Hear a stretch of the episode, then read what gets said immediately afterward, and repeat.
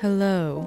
Welcome to Mind and Movement, the podcast, where we discuss mindful movement through dance and through life. Today's conversation is one that is deeply impactful to me and one that I share with my beloved friend V Tran. I started getting close to her in quarantine, and we've had a lot of talks about anti racism, anti capitalism, and how to survive in these systems that are built to oppress us. We go very deep into what it means to be Asian American and a dancer, how capitalism robs us of our fullness of our identity by oversimplifying everything, what it means to truly support each other and center the most marginalized communities and overall, just a very mind blowing and life changing conversation. Quay Tran, pronouns she, her, is a member of the Political Education Committee in Asian Solidarity Collective. As a queer Vietnamese woman from Westminster, California, who grew up in an immigrant household deeply impacted by the discussions of war and trauma, she aims to hold space for critical conversation about how mainstream media, culture, and language impact the ways in which our bodies move through the world. Drawing on a background in both biology and psychology, her personal mission is to center progress over perfection. I challenge us as Asian Americans to dismantle and decenter white supremacy in our communities while centering Black, Brown, and Indigenous lives through difficult conversations, questions, and uplifting lived experiences. As always, thank you so much for listening, and let's get right into the conversation. So I'm here with Quay V Tran, and I met her during quarantine, learning about activism and like hip hop history and like why that's important. And she's just been a really great friend and a really great source of knowledge that I thought everybody should listen to and know. Um, okay, so let's start with how are you feeling today? How are we doing? I am. Well, first of all, before I start, I forgot to say happy birthday in person. Oh, so just you. happy birthday. Thank you. Thank So you. I'm gonna upload this in like July and everyone's like, when's your birthday? yeah, I know. No, it's May. It's May 15th for those of you that don't know. Yeah. Thank you. a little bit of a retroactive editing. Yeah. Yeah. It's okay. Uh, I am tired. Um, Mm-hmm. honestly, I was up kind of late last night because I just like had anxiety. But you know what? It's fine. We're gonna show up, and I'm gonna accept that I am full in my messiness and anxiety and all that shit. So, yeah, There's nothing wrong with anxiety. yeah. Okay. So tell us about your story and a little bit about your dance background.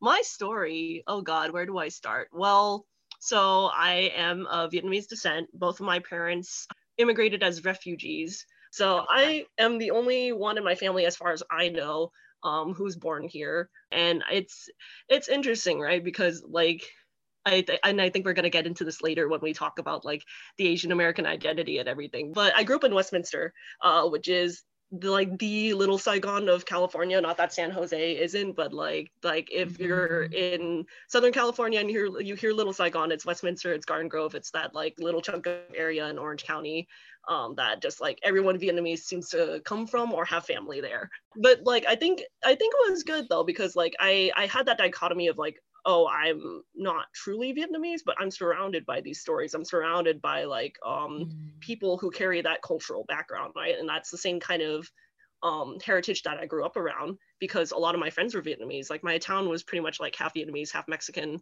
um, some white people some black people. Um, but like by and large i was like i i never felt like i was lacking in being around people from my culture. Um, but i Mhm. still definitely kind of had that like oh like that experience but sh- which i grew up with a lot of other kids that also had that experience. It's like oh yeah i'm vietnamese but i'm not like vietnamese right? Like i'm not asian asian i'm asian american whatever that is. Yeah so that that kind of was like the starting point of like shaping my identity but like i was always surrounded by the stories of my family which i really appreciate. So got a lot of stories about the war which were probably not kid appropriate but they, they were my mm-hmm. bedtime stories so you know what? We're gonna go with it um, but a lot of stories about Vietnam, a lot of stories from my sister about like growing up. Um and it's like even though it's this world away and it's just a story to me like i always felt very connected to that. Like it's like mm. this is where i come from. These are my roots. I think i was very lucky in that i never really had a question of what my heritage was right? Like i i know what people i'm from. My last name is one of the most common last names. Um and um and i have people who who know my history. So like even though like I, I still want to get past like talking to my parents and like understanding more of what my history is, but I still feel like I have the privilege to know almost exactly where I came from, right? Like, and that's mm-hmm. something that not a lot of people can attest to. And I think it's something that helps me communicate with others. is that because I'm rooted in that cultural identity and for the most part in who I am, it makes it that much easier for me to communicate with others.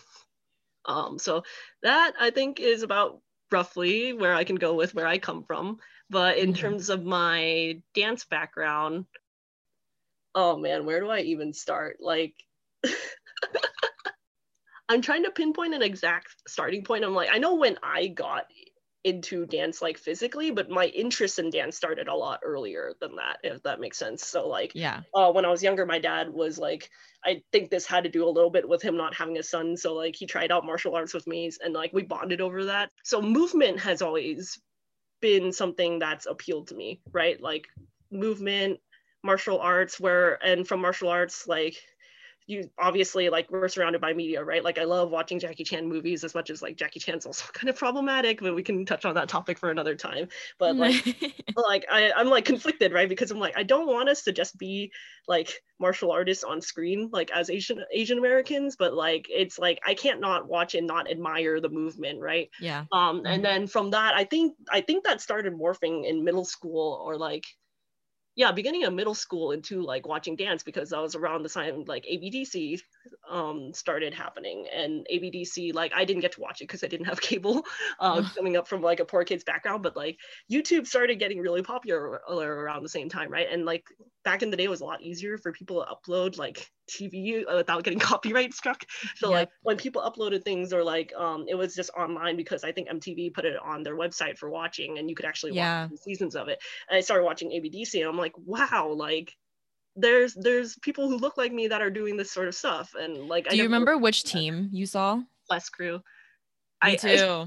I, I think it Quest was Crew was the shit. Like, I know. I know. Oh my god. No, I love I loved Quest because they they had a sense of humor. Um, yeah. And, and, and I think yeah. that's what I liked is like I like people not taking themselves too seriously, right? Mm-hmm. Like I, I was like, oh, like this to me is probably the closest thing to an Asian American representation that I can identify with, right? Like not too serious, not too studious, yeah. like but like this is someone who is just me having fun with their craft and they happen to be really freaking good at it, right? mm-hmm. Yeah, and I think it also helped that like how do I put this? So like ABDC back in the day, it wasn't so much about cleanliness, right? Like I felt like it was less about cleanliness. It was more about exploring. It was more like, what could you do to push the envelope of it. Obviously, it's a TV show and it doesn't showcase like people who are necessarily part of the street culture as I understand it now, right? But like I like that rawness about them back in the day. I was like, that's what I want to see more of is people being willing to explore and be creative and be artists, even though at the time, like I didn't know that I really saw dance as an art or understood that type of dance as an art, right? Yeah. Mm-hmm. Um, so from Quest Crew, and then r- around the same time, like K-pop happens, starts getting really big, the Hallyu wave, you know. yes. And I was like, I, I hate to say it, but I like super got into it with Super too. like Sorry Sorry came out, and I was like, Sorry Sorry was the shit. shit. That is my shit, and that happened to be the same year Gee came out, same year Mirotic came out, and I was just like.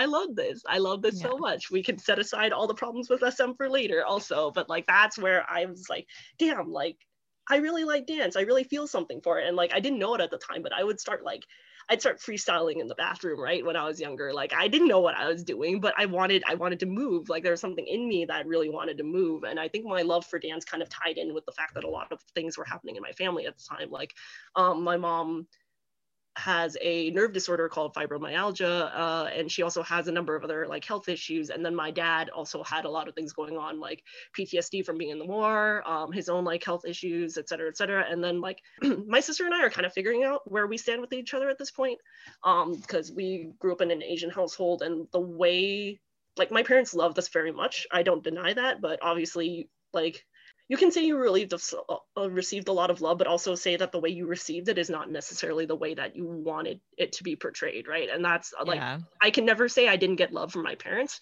but I can say that the way it was delivered was not necessarily the way that was most beneficial to me or my sister. Yes yeah so like all of these things were things that were coming out in me like freestyling in the bathroom for a couple minutes a day like because i was staying up late at night uh, like in high school at this point i was just like i just need to move. No one's up. Like this is the time where i free, feel the most free. I feel the most myself. I never even put a name to it as being freestyle until today to be honest. So we get into that and then like towards the end of high school um, i already knew i wanted to go to ucsd and i think around august i was like okay practically speaking what do I want to do when I get to college and not academic? And my brain says, I want to dance. I know these are teams that came from college campuses. I knew Kaba Modern came from Irvine, right? Like I knew Team mm-hmm. Millennia came from Irvine. And, and I was like, if that happened at UCI, there has to be something similar at UCSD. So I I literally Googled it and I said UCSD dance teams, right? And I got a couple Facebook posts. I got like I think some college board forums even where people were like, oh, if you're looking for like a beginner team, there's like there's emotion, there's confusion. Um, mm-hmm. and those are the two teams that I remember being on, on that post. Yeah. Um, joined KF, but was on it for four years, was a choreographer for hey. two out of those four years. Mm-hmm. And after KF, uh, joined Alter Ego, uh, at, also at UCSD for a little bit, and then went from Alter Ego onto Sin. So that has kind of been my history in the dance community. I've been like running around for the most part. Like I think trying to figure out my identity in dance more than anything. Like I think I used to think I was looking for a team, but I think that all along I was really just looking for me currently i just for because i'm curious do you still want to dance like I, I that's like a question on my mind like where are you where mm. are you currently with dancing I think dance right now for me I don't even know where to start with it because I'm like I could say it's a philosophy. I could say that it's spirituality. I could say that it's a curriculum, that it's a history, that it's a culture, right? And I think like I don't think any one of those words really really explains what it is to me right in this moment. It's just strangely for me right now, I guess I would say I would say dance right now is that friend I thought I knew, but we're in that season where we're getting to know each other again. I think that like something that seems to be very uniquely Asian of us, um, or at least, you know, of our experiences, is that feeling of like we didn't go to college to like pursue our major. Like that was not our thing. Um, I feel like our major sense of college at least for the my asian friends that i know of and also based on my my my personal experiences and yours mm-hmm. it was like this is finally my moment of freedom like finally i can do yeah. whatever the hell i want no parents like oh like that's such a sense of relief and like for some reason just just to like build off of what you said for some reason i think like being able to watch like abdc and then like seeing that and then also knowing that these teams you know kind of established out of collegiate spaces it was like oh like i know that even in this like establishment my my freedom is within dance like that's like mm-hmm. somehow an idea that it's like implanted into us um growing up and i guess like that is like one of the greatest like motivators of like this community um what is your take? I like that a lot. I think you summed it up super well, especially given um like like you were saying just now, right? Like it was a way for us to feel to to be more free. Like that that was the way we viewed college, right? But at the same time it's like it's it's really ironic right? Because we say oh we're going to college to be free but we're just transferring like what kind of yeah. institution we're under not to call our parents an institution but that's, yeah. that's basically what happened right? Like we're moving from from one um from one place of discipline to another. But yeah. but with that added layer of like oh me going to this place I'm still looking for a sense of freedom, right? Like it's not that you weren't looking for a sense of freedom anymore when you were living at your parents' house, right? It's just that in your head there wasn't a way to to attain it while you were there.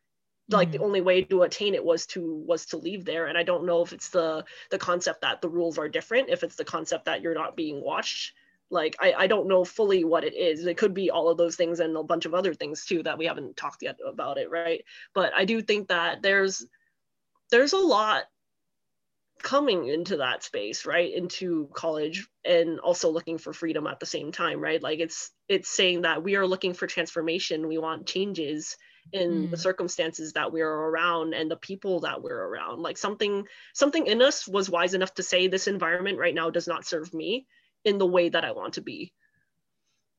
Yeah. I feel like man there's just there's so much to talk about with this topic. Yeah. it's just like number one like i think like it's it's interesting that you like you said that like college was seen as like some some form of institution of freedom mm-hmm. when you think about like like for us as like Asian Americans, right? But then when you think about like how like black Americans just don't have that option to like even get into college or like escape escape their like circumstances or whatever you want to mm-hmm. say. And like college is still a system that like perpetuates racism. yeah, exactly. Um, yeah.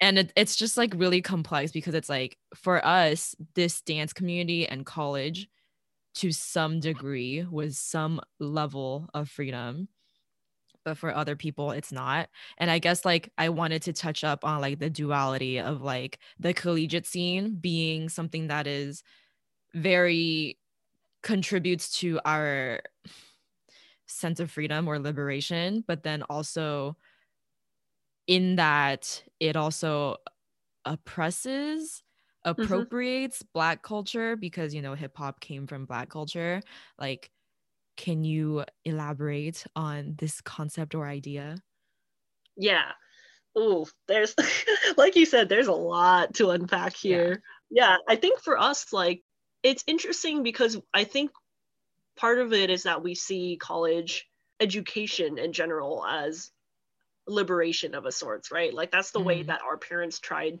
to impress it on us is that um for them many of them came from immigrant backgrounds that weren't very stable right either financially uh, with shelter access to food access to resources right so mm. to to them to come here and to see a system that is similar enough to systems that they already knew which is the meritocracy right and say this is this is the venue that you can exploit that will give you financial stability and I don't think it's that they were presenting it to us as liberation, right? They were presenting it to us as um, this is how you don't go through through the same experiences that I went through. This is my way of trying to protect you.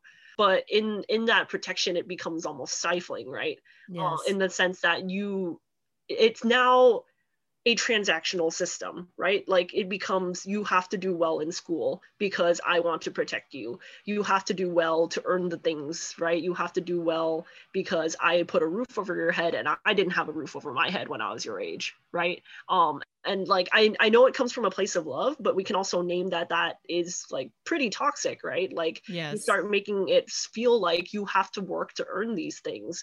Um, yes. and when they do that they start tying education into capitalism where capitalism wants to exploit your bodies your labor your like capitalism doesn't give a shit about how you feel about freedom right? Or your self-worth. It just wants you to operate. And if if you're the cog in the machine that falls out it doesn't care. It's just going to replace you um but like the way our parents saw is that oh if i if i get education where you wind up in capitalism and i know this isn't the way that they're seeing it right? But this is the way it turns out uh, like logically is that oh if i can protect you and it has to be in this system i will ask you to give yourself the best shot possible. But the best shot possible from a financial standpoint doesn't necessarily speak to your emotional well-being right or to your spirit mm-hmm. or to your like it doesn't ask for the fullness of you it only asks for the parts of you that it thinks are worthy to yes. to supporting the system right and to our parents that's education to capitalism that's our bodies that's our labor yeah and when you tie those things together you get kids who are really anxious yeah. all the time really depressed all the time yeah. constantly have imposter syndrome right um, or either they have imposter syndrome or they have to develop this overinflated sense of ego right because we've also seen that other extreme because yeah. that is what allows you to survive you either you either just hate yourself or you love yourself so deeply that you have to look past all the faults I feel like okay, like I feel like there's a difference between like self-acceptance, self-worth, Mhm. and then like your ego, right? Mhm. Yeah.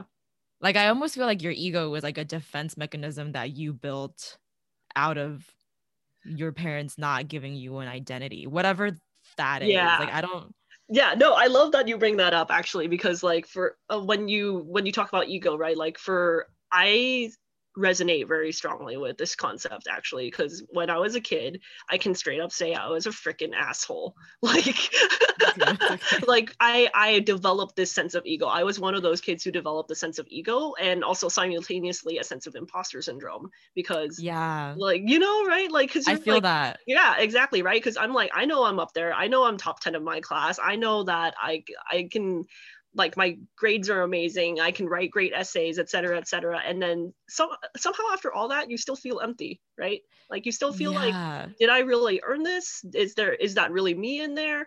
But you don't talk about it at that age, right? Because you one we uh, uh, especially in our generation, we didn't have the languaging for that, right?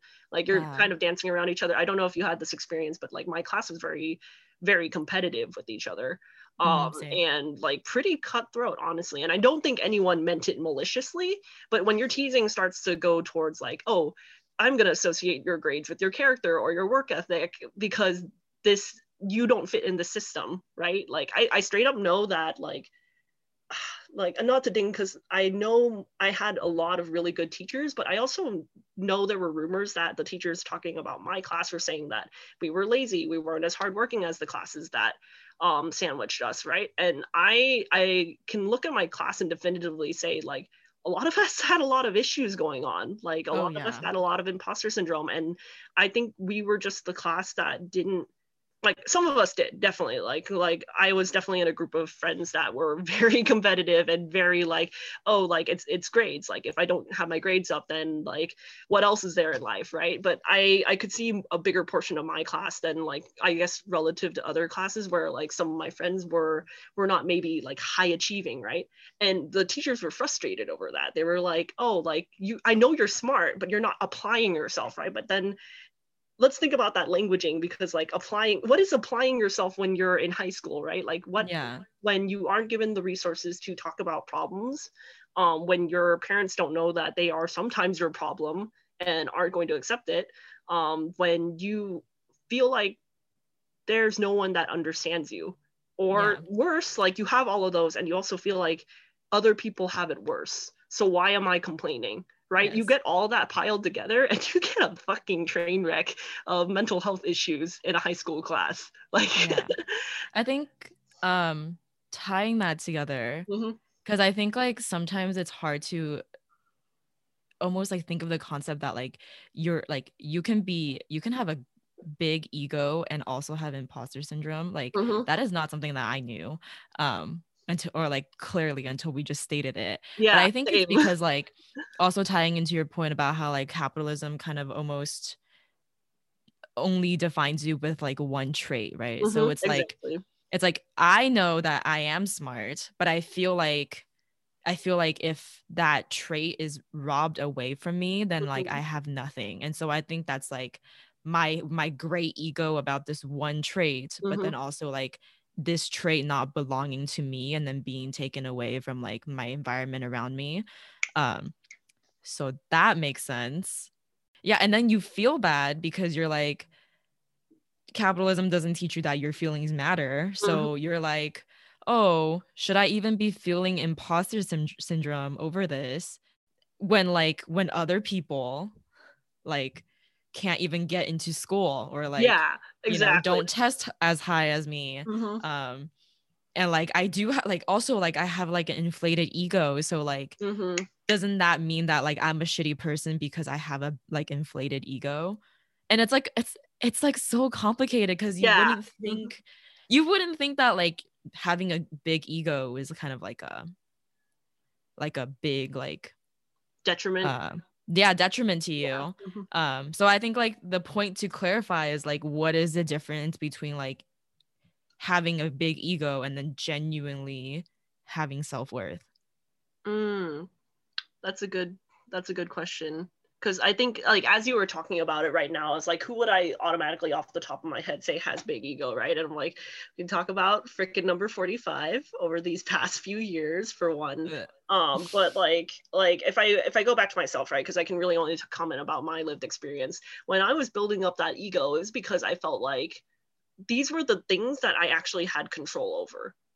I couldn't control what was going on in, in my family. I couldn't control what was going on with my friends. I w- couldn't control things that were bad that were happening in the world, right? So the only thing that I knew to make sense of and the only thing that I could hold that was real were these stupid freaking grades. Like Mhm. um and like it, and it's it's also coming from years of it being drilled into me by my parents right? Like if you have a good education you can work your way out of poverty. If you walk, work your way out of poverty like anything can happen right? But you have to get the grades first. If you don't get the grades first you're screwed to begin with no matter what you do. And that's the message that's sent to you right? Um so i think i don't know like i think having a big ego like mm, so you have to have some sense of ego right is something that i've learned if you don't have any sense of ego whatsoever i don't think you have a a sense of self almost like and i think i don't mean ego in the sense of like inflated ego i mean ego as in like what what is what are you confident in as a person what do you Do you think- do? yeah just because because you said something about control, right? Mhm. Do you think like having a big ego has to do with trying to exert control externally, but then like having self worth is having control internally? Hmm. Actually, that's pretty close. I think that's pretty close to what I would say. I think I would say that having, I think the difference I would make is that having a big ego is to put up a show of having control. Ooh. There's a difference between having a show of having control versus having actual, I wouldn't say having actual control, but having actual self awareness, right? Because I think Is we control to self awareness then? Sorry, I just had I to think do, like to some extent. I, this. Think, I think that's like where I'm gonna start like diverging the terms a little bit. Is that like having? I think we see power as having control in general in this very capitalist society, right? Um, okay. But I think, I think true power over the self is having self awareness. Because if if you know yourself well, you can you can name where your feelings are coming from. If you name where you're or if you're able to articulate where your feelings are coming from, um, you know your triggers, you know which situations benefit you, you know where um, what serves you better, and you are then more able to funnel your circumstances. That doesn't mean that you have control over everything that happens, right? Like we all have bad days, we all have overreactions, Yeah. um, et cetera, et cetera. But I think knowing yourself is Yeah. what gives you true power versus the the image of power that is big ego. Yeah. Wait. Knowing yourself, but also and also accepting yourself. Yes. Because yeah. I I knew myself for a long time. But that didn't make me feel like I had control over my actions. Mm. Anyways. that makes Um sense. Yeah. Mhm. I actually kind of talk about this because Mhm. I feel like it's it's like a good like words to use, but like it's from Amy Cuddy's presence, but she basically talks about like social power Mhm. and personal power. And I feel like ego is like having a lot of social power. Like you seem to have a lot of control, but you don't feel that power, Mm. power, not control. Mhm. Yeah. Um, but then like personal power is understanding yourself. yeah. Mhm. But I feel like that's um a really hard concept to grasp because you sometimes can't even tell yourself like if this is Mhm. building your ego or building your self-worth, right? Yeah. hmm No, that's that's a really difficult line to tread, and I think I feel like that's something that a lot of our generation are kind of grappling with right now. Yeah. where like we're we're not the ones like we're not Gen X, right? We didn't grow up with a lot of these terms, kind of like like, and I know Gen X is defining a lot of these on TikTok. and It's wonderful. Like I love people in control of their language. I know people. I love people um, finding terms and naming things, right? But I Yeah. think like we're kind of in that weird in between generation where we didn't quite have all the terms to name everything that was happening to us, and we're kind of discovering that even now, right? Like we're still learning as we're going, um, as everyone is. But like I think we understood that there was something not quite right right? Like we mm-hmm. there there was some shift somewhere around our generation where we started saying like i don't want to be treated like this. I don't want to be seen like this. I don't want to act like this. But what is this right? I don't know what this yeah. Is. like yeah. i don't know where it comes from in me and i don't have a name for it. So what the fuck is this? Yeah. Like how do you run away from something that you can't name right? It's like i've said this to you before where it's like the shape of your fear like knowing the shape of your fear knowing the shape of the things that scare you it's like if i have a flashlight on behind this tiny little kitten right and it's like right uh, up next to it it'll look like there's a freaking 15 foot tall monster on the wall yeah. You have no idea what it is. It looks massive, and you're just like, that is too scary for me to confront. So I'm just gonna run the fuck in the other direction. Versus like, oh, I see this kitten. It's a kitten and yeah. it's not it's small but i know what it is right and it's still yeah. just as terrifying but it's a little it's just a little bit less somehow because i know what it is i can name it and i know what what part of me it is right because now i know the shape of it i know where it yeah. fits in my overall being wait i've been thinking about this um in terms of just like social justice and like mm-hmm. activism as well it's yeah. like mm-hmm. it's like if you've lived your whole life in like the dark right yeah. like ignorance is bliss quote, quote unquote yeah like that quote it's like yeah. yeah. you might feel safer in the dark but then when you first like shine a flashlight on something i love that kitten analogy um, the first thing you're gonna see is not the kitten yeah. you're gonna see the the bigger like shadow looming uh-huh. over you and you're like holy yeah. shit like my instinct is to run yeah and then and then like you take some time with that flashlight with that kitten uh-huh. and then you're like wait oh my god you're so cute like and then you and then like you start to get to know the kitten you're yeah. like well mm-hmm. like this kitten's cute but it's also gonna like meow and scratch at me yeah mm-hmm. um yeah and i feel like i feel like the whole like living in the dark or like mm-hmm. ignorance mm-hmm. is bliss quote like mm-hmm. it's not true happiness but like yeah. when you when you take that time of like actually understanding this is l- the world that you're living in like the actual reality of things yeah mm-hmm. you can see the not great sides and then you can see like the better sides right yeah yeah yeah no, that's exactly. that's a really great analogy i love that i appreciate that yeah no i think that's still that's one of the like taglines I've been running with for a little while that. now. But I, wow. I love that you bring that up because I think um or you bring up tying in like ignorance is bliss because I guess to bring it back to like the the Asian American identity, right? Like mm-hmm. um we don't often know how to confront things one because they they look a lot bigger than they are like and in the society we're not rewarded for thinking about the complexity of things we're no. rewarded for simplifying things we're rewarded yes. for like can i turn this into a snappy headline like can i make this clickbait right or like yeah. can i can i summarize this in a concise manner and i'm like okay I, I understand that brevity is very important in communication but also like all of these things are because we have this construct of time in capitalism right where you it's you have to get as much done as possible and mm-hmm. fuck complexity right fuck nuance yeah. fuck all that shit when it's like if you want to have real conversations about racism about cultural identity about all of that you have to sit down and have an actual complex look at it right like you have to accept that it's complex you have to accept that you're not going to be able to unpack it um, and like truthfully i think that's an issue a lot of white people have is they they aren't taught to look at things in a in or think about things from a complex man, uh, manner right like we're thinking oh um and like i know i said this about white people but in general like it's it's pervasive throughout society right yes. Or, like, i see mm-hmm. it as an aspect of white supremacy to to be more specific is yeah. like to to make something not complex. Like if you simplify something and you minimize it and that includes feelings right? That includes the fullness of a person. Um, mm-hmm. when you do that and you don't want to confront it like that that's how white supremacy takes hold is that i just want things to be simple. I don't want to think about it right?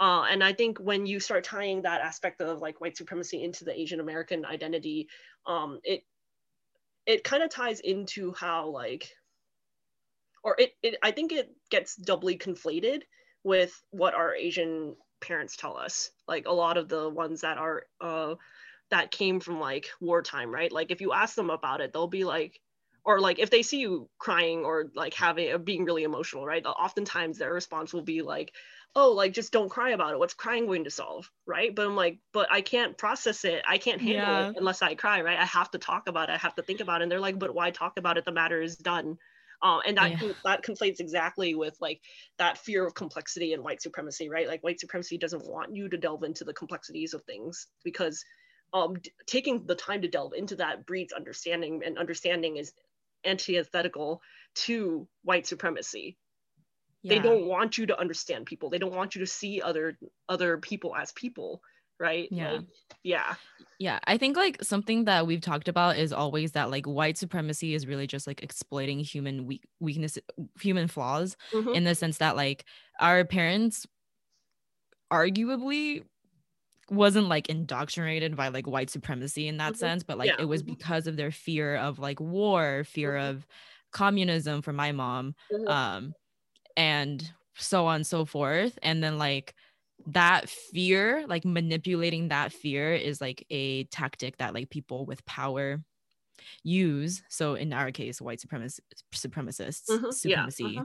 and when you're like in that fear you know our brains kind of return to that like everything needs to be simple because all I need to know is that mm-hmm. I need to run away from you. Yeah, exactly, um, exactly. And so like yeah, like when we when we are in fear, and we fear like the unknown i think that's like the other thing it's like mm-hmm. when we fear the unknown it's just like i'm not going to understand you i'm just going to run away yeah mm-hmm.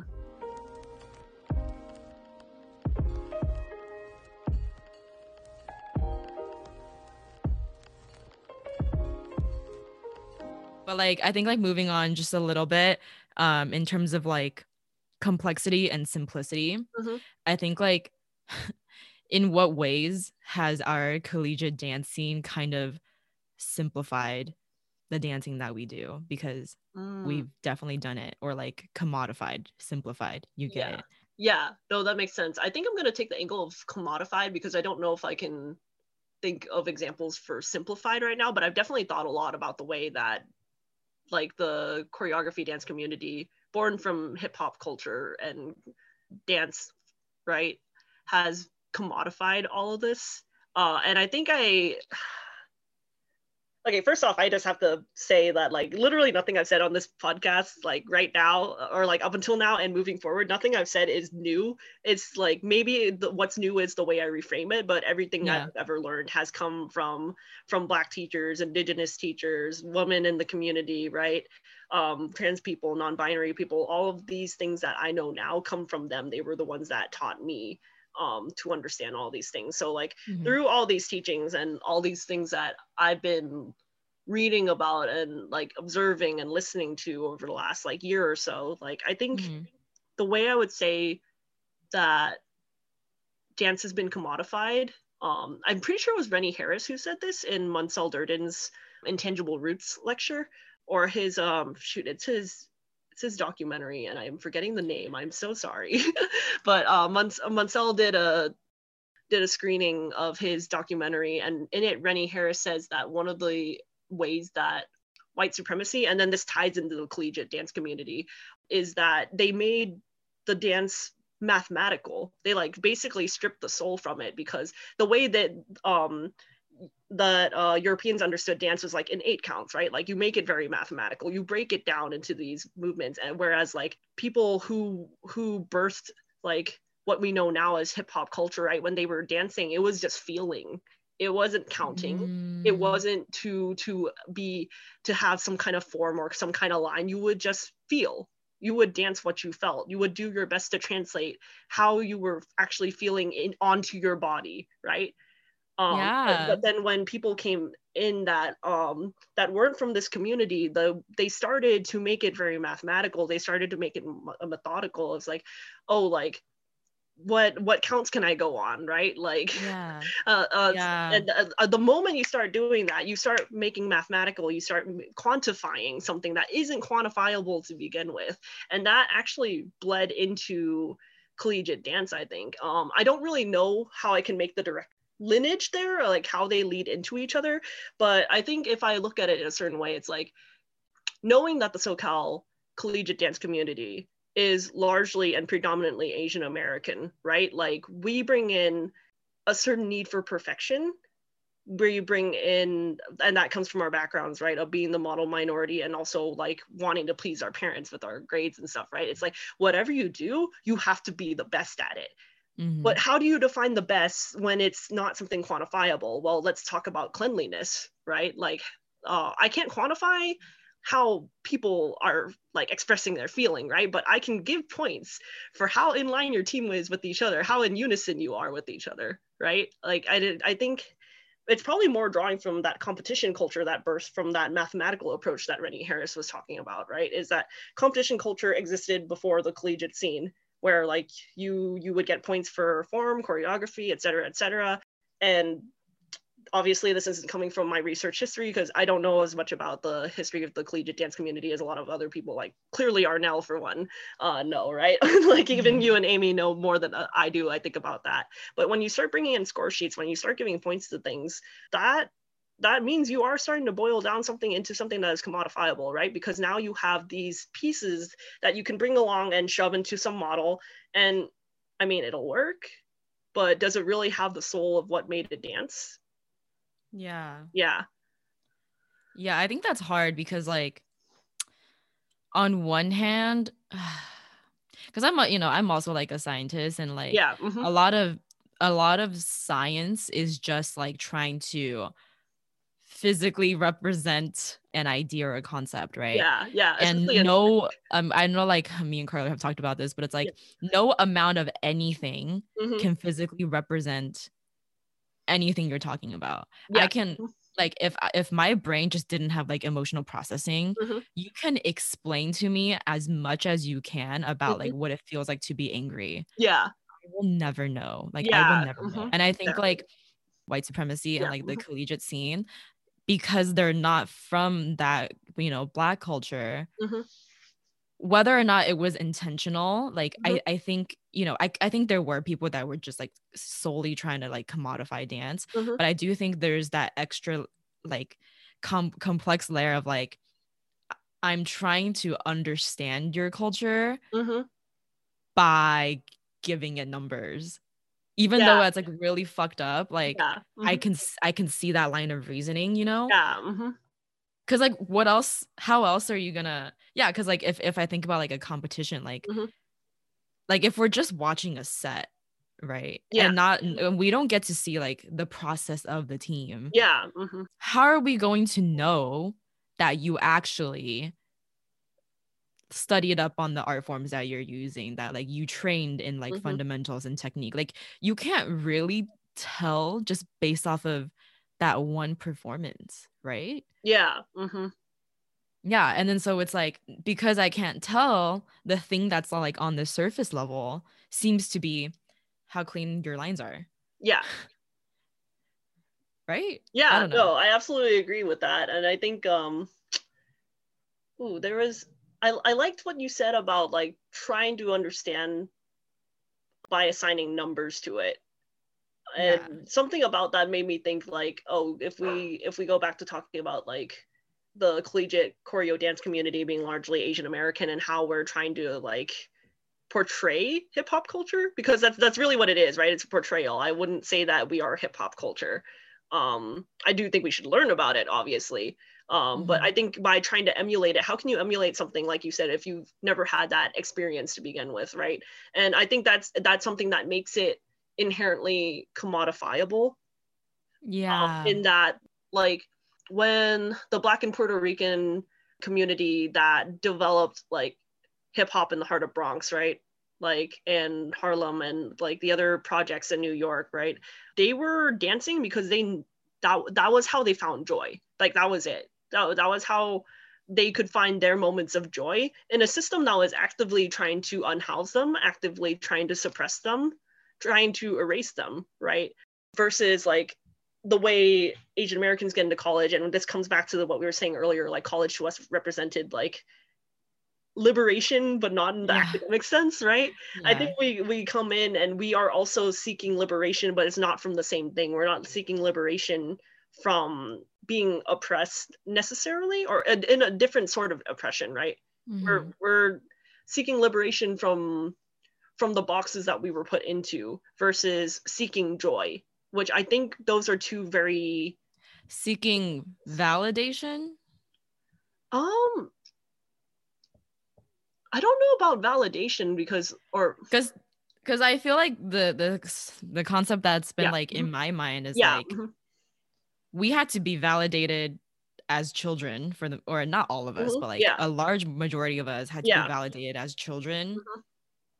to know that we are self-worth Mhm. we are worthy like i think i think like that's like for me yeah mhm, this is kind of based in science not really but like Yeah. it's like a prerequisite to like yeah having self-worth like your environment mhm, gave you that validation and then you became you're like oh wait i actually don't need it anymore yeah mhm, and then like but then for us at least for for me mhm, yeah. it was like i never received validation that i want in in the way that i thought was meaningful. Mhm, and yeah. I thought that like me going to college was going to give me that validation which didn't always give me yeah self-worth which is like the other thing. It's like okay i guess validation doesn't necessarily equate self-worth either. Yeah mhm, um this is all really complex but um but but it was like that that idea like mhm, l- liberation quote for me was just to be validated mhm,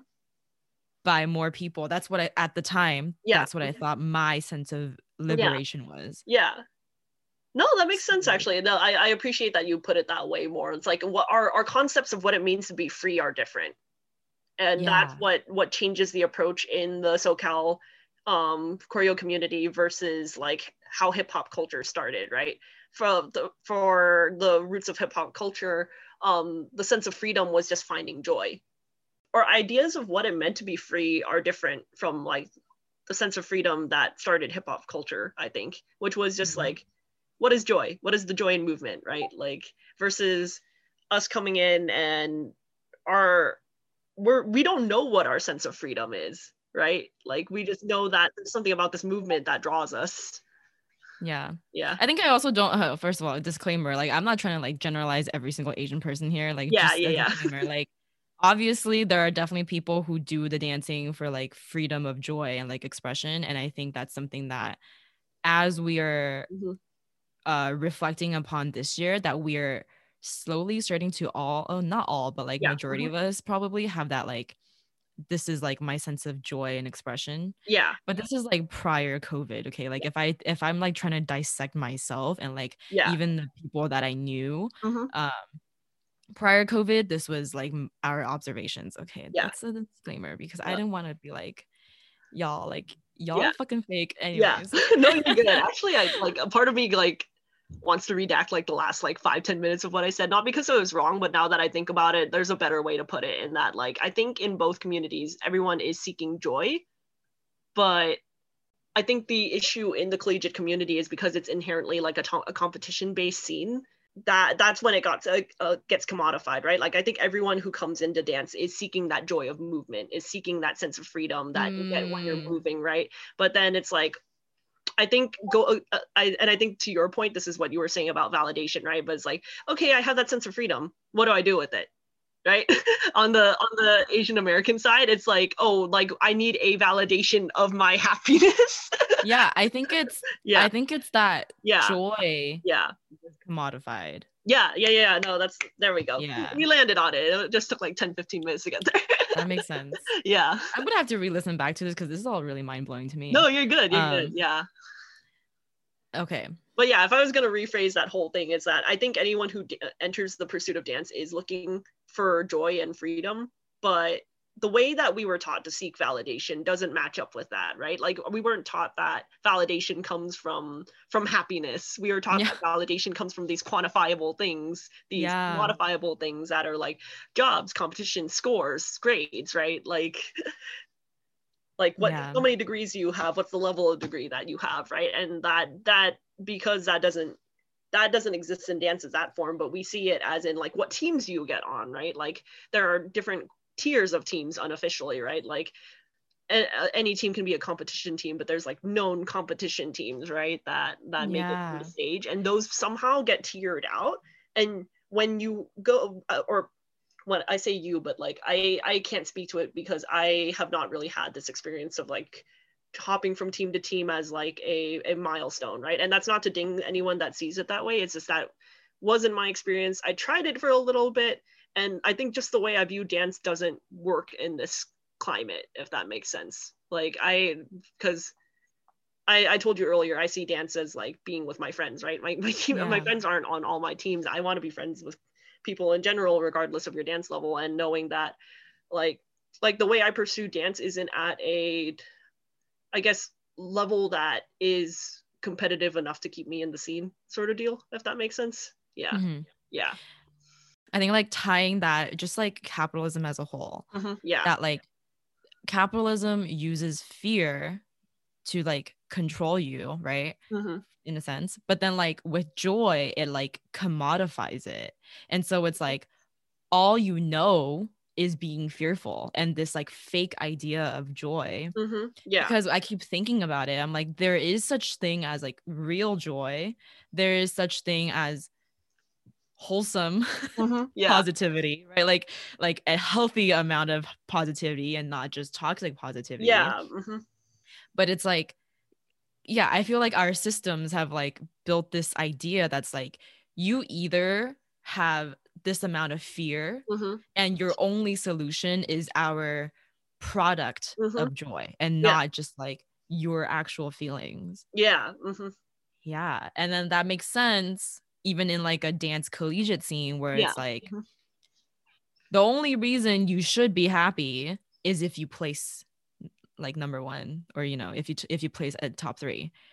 You you can't be happy if you're just dancing. Like yeah the mhm. fuck is that? It's Yeah. not competitive, you yeah know? yeah exactly Okay. I think like the thing that maybe sometimes we have a hard time understanding um is even when it comes to like the talk about like canceling student debt and it's like yeah that's not like the best solution um and it might only be like a short-term solution but there's a lot of people who are like I don't understand why their debt has to, uh, gets to be canceled and like I had to work hard and like pay off my own debt and i think that's that's coming from a very like the other thing about capitalism like very like scarcity mindset kind of way Mhm. yeah but even with like canceling student debt something that's like helpful is like hey if you really think about it you're gonna have this amount of money in the economy. Like Mhm. it's it's literally gonna help everybody even though it doesn't seem like it's gonna help everybody in the first like couple of whatever yeah amount of mhm. time right? Yeah. Um so i guess like to tie that in it's like what is we are not free until all of us are free? Oh man i'm trying to figure out how to tie this in because this concept just embodies a lot to me. Um i think or like even in the way that we like approach dance like yeah. So we know? are not free until all of us are free. I'm having a little bit of trouble like tying it back to the to the metaphor of like canceling student debt a little bit for me. So i'll go from from where i understand it from which is being in these um these grassroots spaces that i've been lucky enough to to share space in for like the last year right and I Mhm. think we are not free until all of us are free for me means that, bluntly put, I think Asian liberation is tied directly to Black liberation. Like, there's no question about that whatsoever. And I, I do not consider myself free until one day a Black person can just live their life, walk through the street, run, sleep in their own beds without fear of getting shot right like until that happens my my sense of freedom is a falsity entirely. Um, I know that's a really strong statement. I'm going to stand behind it though and explain it a little bit more. Basically, when I, not when I say it, but this this is a phrase that's come a long way from before me and you, right?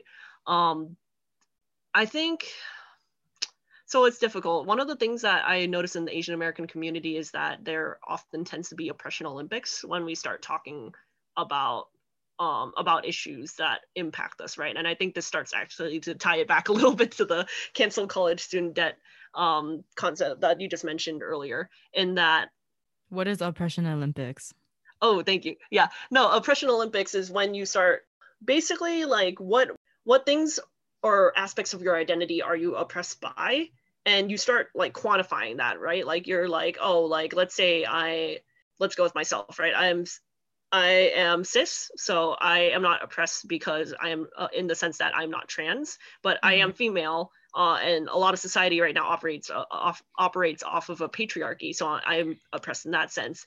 And then mm-hmm. I start using that, and I'm like, I'm also Asian, I'm also queer, and I'm like, I d- take that and I point to someone else, and I go, I'm more oppressed than you because I can name off these identities, right?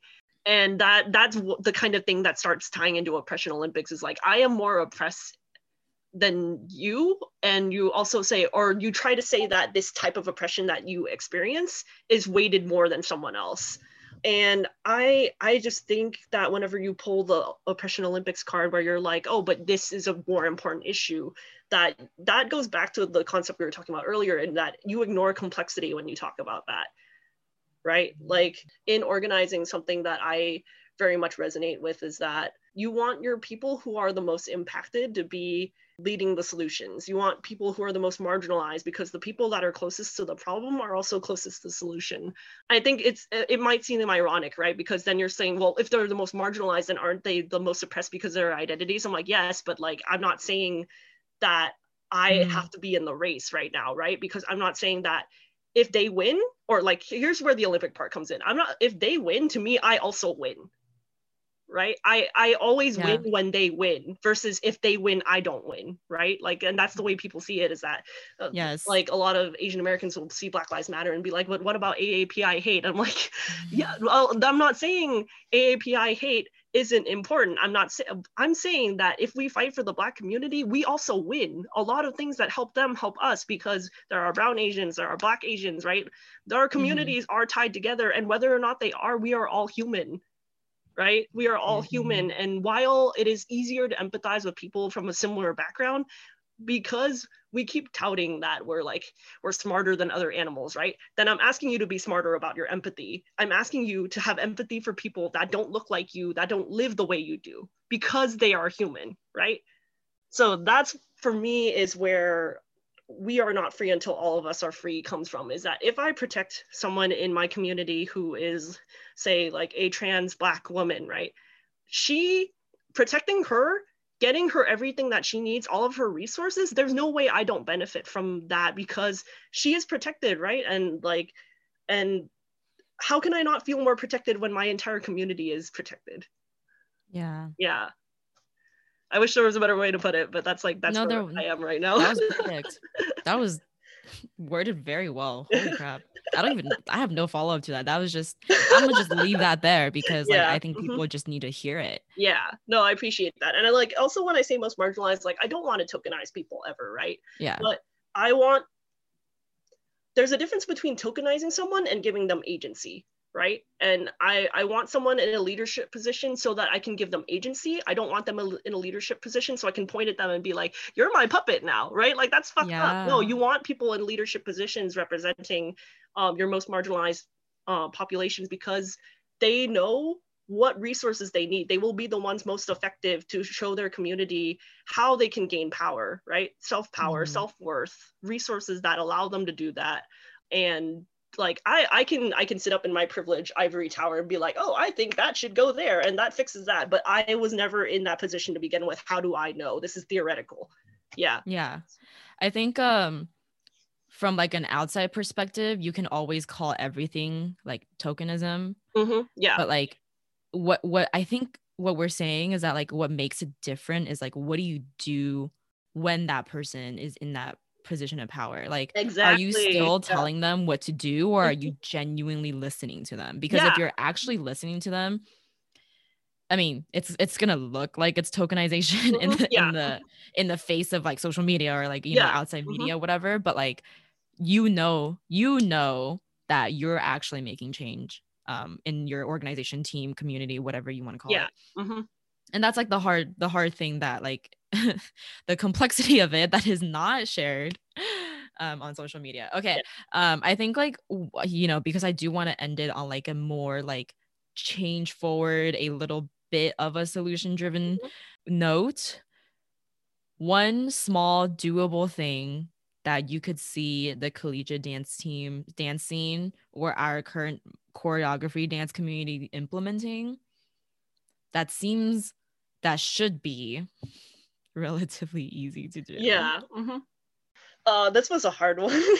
yeah, that was a hard one for yeah, me. Yeah, this is a really hard one for me. So, partly because like I'm I'm a little bit out of touch now with the collegiate scene in in general, and also like I said, like I'm I'm learning how to be friends with dance again, right? Like in this Yeah. season of my life. But I think if I were to go back oh man even the small things feel so big you know like like i i Yeah, like, because- oh because it takes you. i mean, because like it's that that's that whole like we can't just give you a checklist to do it. yeah uh-huh But it's like okay, like if you if you actually did that one thing like intentionally, yeah, yeah like what is it?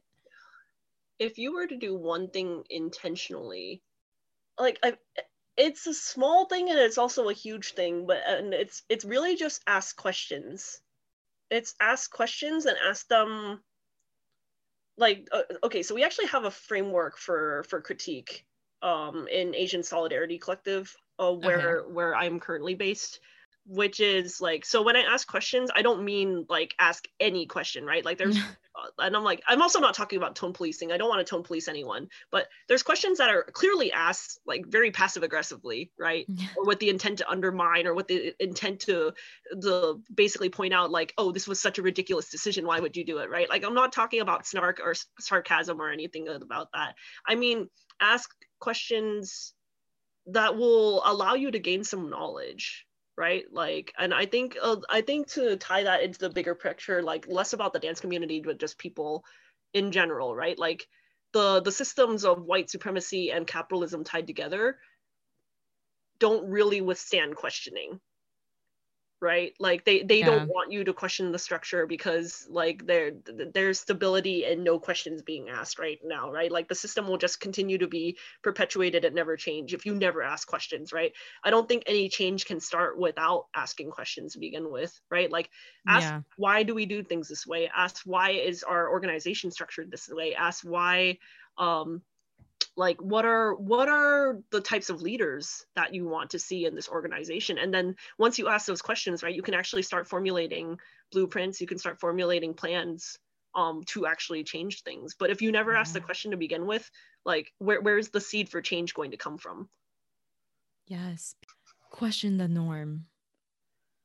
Okay, I'm gonna end it right there. Um, we have yeah. some rapid fire questions. yes What is a courageous moment where you felt anxious but chose to act in the face of your anxiety? Oh, so this one I actually had an answer for really quickly when I read it, and because it's it's so difficult for me to want to speak up in the face of my anxiety, right? Like I'm actually one of those people where if my anxiety or my anger is uh, is at a high enough level, I just go nonverbal, and that's something that I only recently realized It was just like the in the face of my rage or the face of my uncertainty, it's so big that I can't get words out past that. But the one moment that that I was able to before I got into more practice of doing it was um there was a there was a day on my one of my teams and like this is this isn't to say anyone was being deliberately malicious or anything like that but i forget what it was we were doing in practice but it was like it, it may or may not have been heels but it might have been more like a like a like style right? Like more masc or femme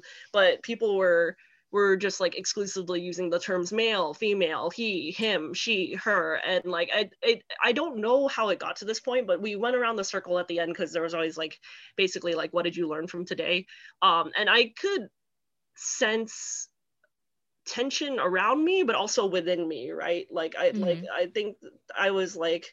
There's something that's not being addressed here, and I don't know how to put it. But I think when it gets to me, I'm just gonna say it like whatever happens happens. So i got to me and i think like it kind of just like exploded out of me but i just said everyone has masculine and feminine energy and no one should feel like they should have to conform to society to be themselves. And like i got it out of me and just like just as i was processing the sense of relief that i managed to get anything out at all i saw a couple of my teammates jump up and start screaming approval right? And i was i'm very emotional about that moment still. Yeah. yeah it's like No, that's great. I love that. yeah like called breaking the pluralistic ignorance. yeah exactly and like i said no one wants was to speak up. yeah i don't think anyone was being deliberately malicious but like i didn't realize that me saying that would make others feel seen and Yeah. that that was that was what happened so like i'm really proud of that particular moment for myself As you Yeah. should. Okay. What is one small thing or like a small practice that you can't live without? Fan fiction i can't go without reading fan fiction i'm such a nerd It's so cute. Okay. Something that you had to unlearn this past year.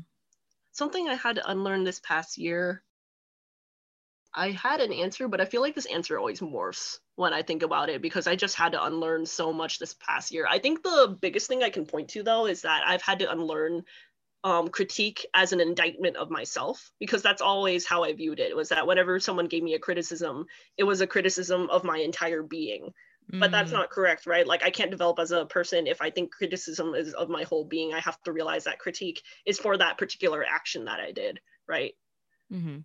it's helped me learn to love myself a little bit more now that i realize that critique is not it, it's, it's not that i'm an evil person but what i did in that moment hurt someone. Yeah. Yeah. That's great. Okay.